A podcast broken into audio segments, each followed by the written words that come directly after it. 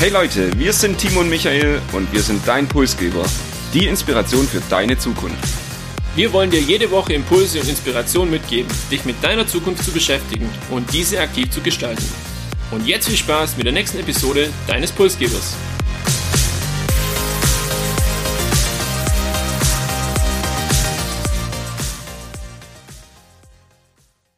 Und damit begrüßen wir euch zu einer besonderen Episode. Wir kommen heute dem Wunsch unserer Hörerin Hannah nach und beschäftigen uns mit dem Thema China und der wirtschaftlichen Zukunft des Landes. Konkret kümmern wir uns heute um das chinesische Silicon Valley, die Stadt Shenzhen.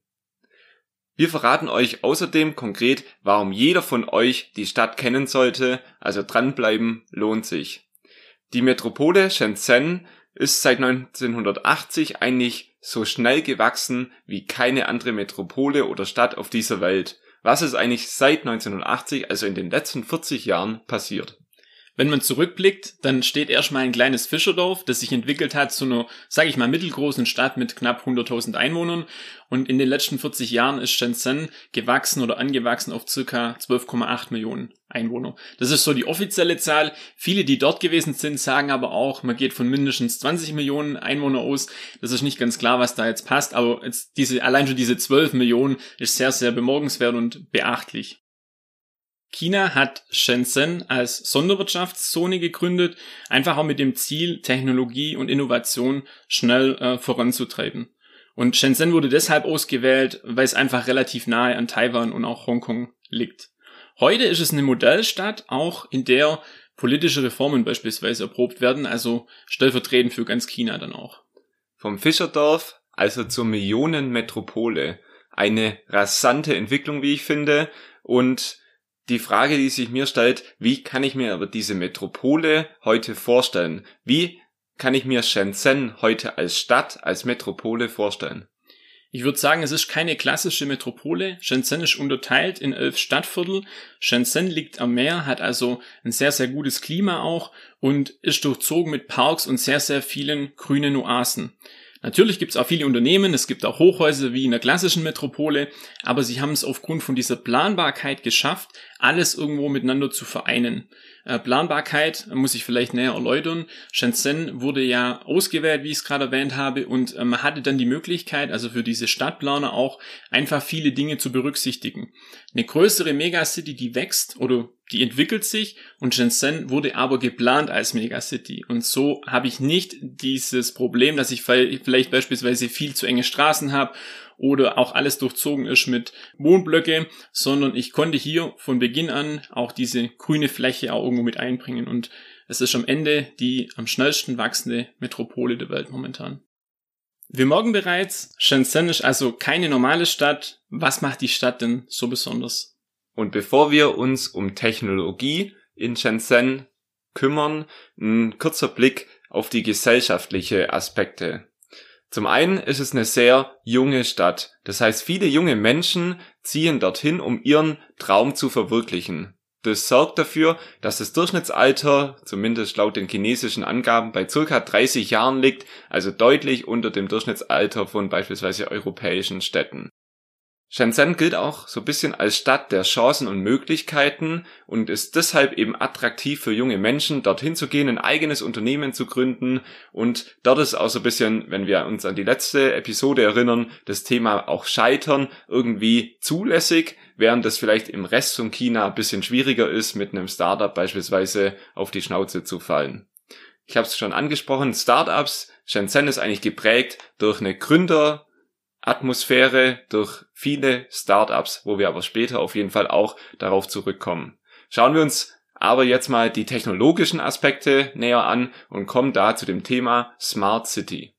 Für mich der spannendste Punkt dieser ganzen Episode auch, das liegt darin, wenn man sich einmal anschaut, auf 1000 Einwohner kommen 159 Kameras. Ich habe eingangs erwähnt, wir gehen von knapp 12 Millionen Einwohner dieser Stadt aus. Wenn man das dann mal hochrechnet, wie viele Kameras in dieser City installiert sind, das ist unvorstellbar. Du hast mal erwähnt, ich glaube, wenn wir das auf unser Dorf jetzt beziehen würden, wären es knapp 100 Kameras, um das einfach mal ein bisschen greifbarer vielleicht auch zu machen. Wozu die Kameras, beziehungsweise was ist der Zweck dahinter?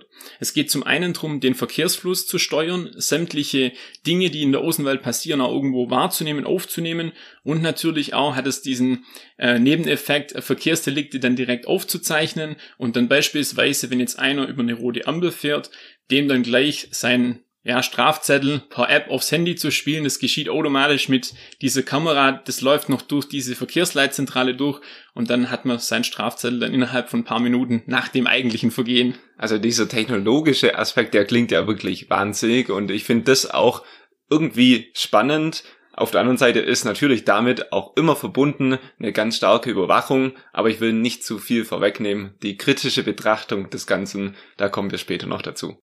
Wenn man sich dann auch anschaut, wie das Thema künstliche Intelligenz sich niederschlägt in Shenzhen, beispielsweise werden hier Kleinkredite nur oder überwiegend nur noch per Video vergeben. Das bedeutet, man macht eine Videoaufnahme über einen Anruf beispielsweise und eine künstliche Intelligenzsoftware erkennt dann anhand von Gestik und Mimik, ob man die Wahrheit sagt beispielsweise, und dann kann man hier einen Kredit beantragen, bekommt das Geld dann direkt überwiesen. Also auch was sehr, sehr Fortschrittliches, wo bei uns einfach momentan noch nicht vorstellbar ist. Wir gehen zur Bank oder müssen mehrmals zur Bank gehen, viel unterschreiben, um hier auch an das Geld zu kommen.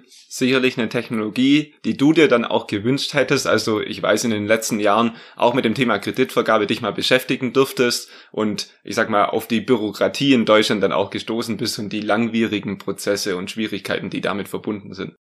Hätte ich tatsächlich in Anspruch genommen, also wäre natürlich mega gewesen, gab es zum damaligen Zeitpunkt noch nicht, aber ich denke, wenn wir in diese Richtung kommen, wäre es ein sehr, sehr fortschrittlicher Aspekt auf jeden Fall auch. Ja. Und ich weiß, wenn wir beim Thema technologische Innovationen aus Shenzhen sind, dass auch die Mülleimer dort, ich sag mal, der Prozess des Leerens anders funktioniert, als es beispielsweise hier in Deutschland ist. Wie klappt es denn dort? In diesen Mülleimern sind Sensoren angebracht, die dann feststellen können, wenn dieser Mülleimer voll ist oder geleert werden muss, und das dann auch über diese Verkehrsleitzentrale, nenne ich es jetzt mal, oder diese IT-Zentrale dieser Stadt läuft und dann so diese Mülleimer automatisch geleert werden kann oder man zumindest nur noch diese Mülleimer anfahren muss, die dann eben auch voll sind.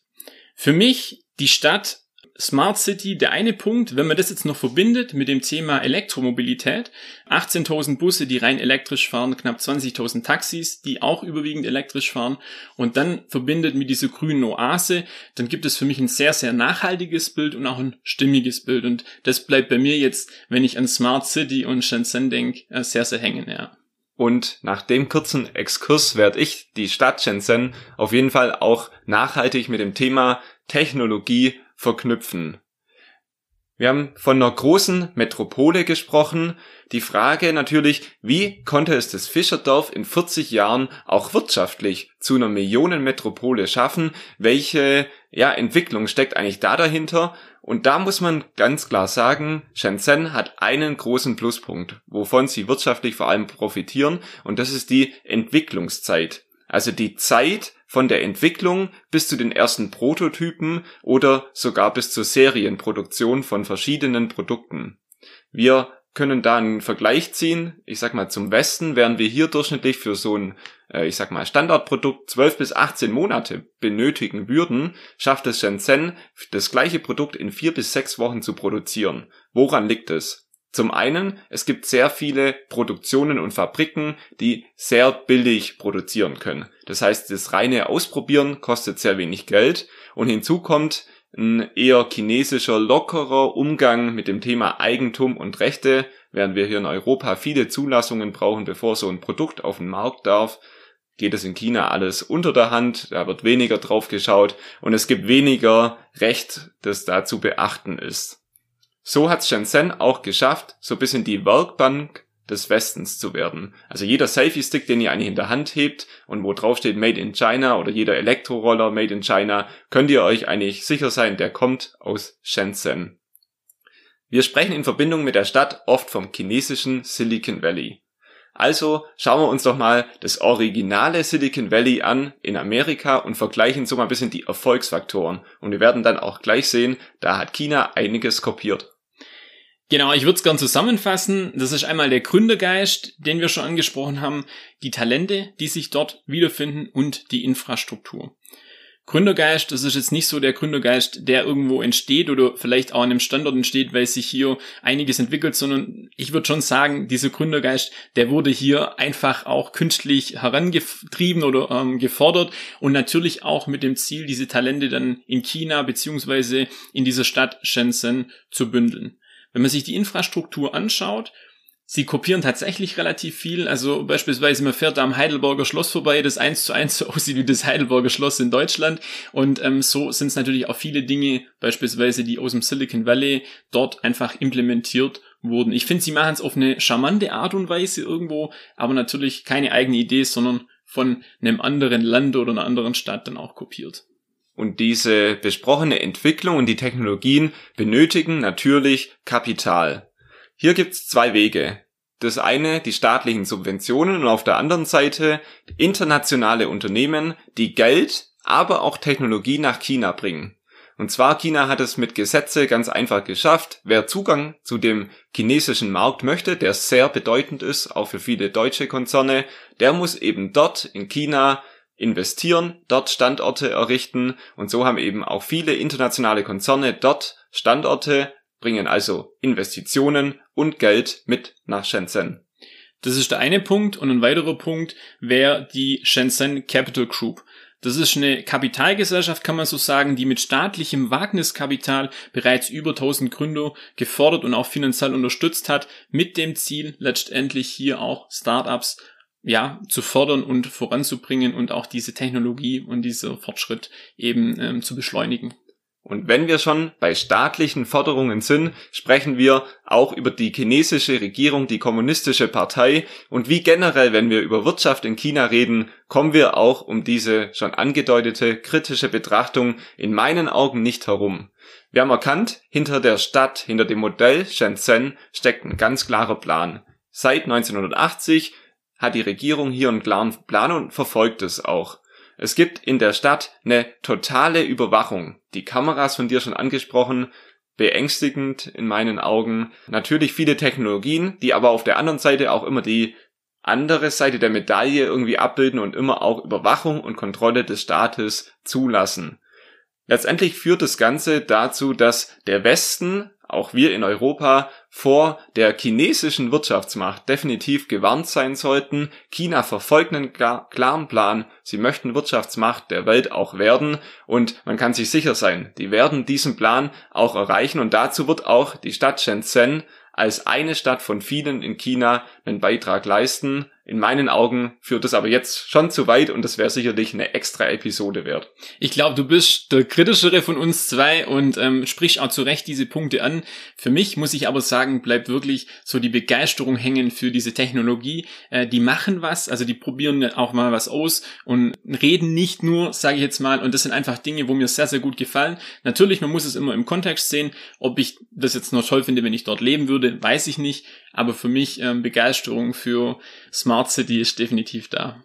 Und die Begeisterung kann ich nachvollziehen. Der Vollständigkeit halber war es aber in meinen Augen auch wichtig, hier die kritischen Punkte anzusprechen. Zu guter Letzt wollen wir noch einen Blick in die Zukunft werfen und auch mal so ein bisschen die Bedeutung der Stadt Shenzhen auch für uns in Europa, für unsere Wirtschaft noch kurz ansprechen. Zum einen kann man davon ausgehen, dass sich das Geschäftsmodell der Stadt und der Wirtschaft in Zukunft etwas ändern wird. Ich habe von der Werkbank des Westens gesprochen. Viele Massenprodukte, viele billige Produkte in der Vergangenheit, nehmen wir die Selfie-Sticks, die von Shenzhen aus über die ganze Welt verteilt wurden. So wird sich das Geschäftsmodell in Zukunft ambitionierter gestalten. Das heißt, wir haben schon von vielen technologischen Aspekten gesprochen und die werden auch Einhalt in die Produkte finden, sodass man davon ausgehen kann, dass Shenzhen zukünftig nicht mehr nur billig produziert, sondern auch hochtechnologische Produkte herstellen wird. Und wenn wir uns den Blick auf China und Shenzhen anschauen, dann lohnt es sich definitiv, oder aus meiner Sicht ist es unabkehrbar, auch noch einen Blick auf die globale Entwicklung zu werfen. Weil es gibt hier einen Plan, das nennt sich Greater Bay Area. Hier sollen 12 Städte zusammengeschlossen werden zu einer großen Wirtschaftsmacht oder zu einem großen Wirtschaftsraum. Und darunter sind beispielsweise auch Shenzhen, Hongkong oder Macau. Der Hintergrund, die Verbindung letztendlich, sowohl im wirtschaftlichen Bereich als aber auch im Mobilitätsbereich, diese Städte besser miteinander zu verbinden und somit auch auf globaler Ebene hier einen Synergieeffekt zu schaffen und noch stärker zu werden für die Zukunft.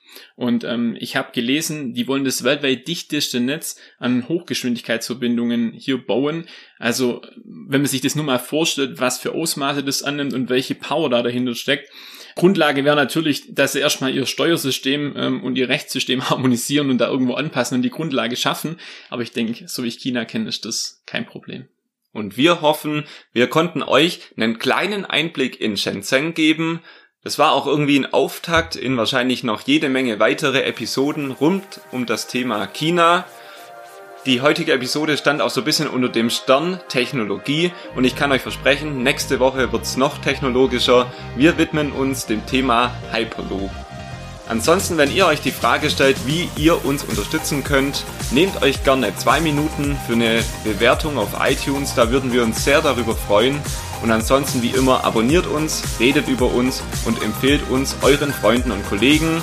Und falls ihr wie Hannah auch Wünsche und Anregungen zu Episoden habt, meldet euch gerne bei uns. Wir sind jederzeit offen und freuen uns über eure Episodenideen.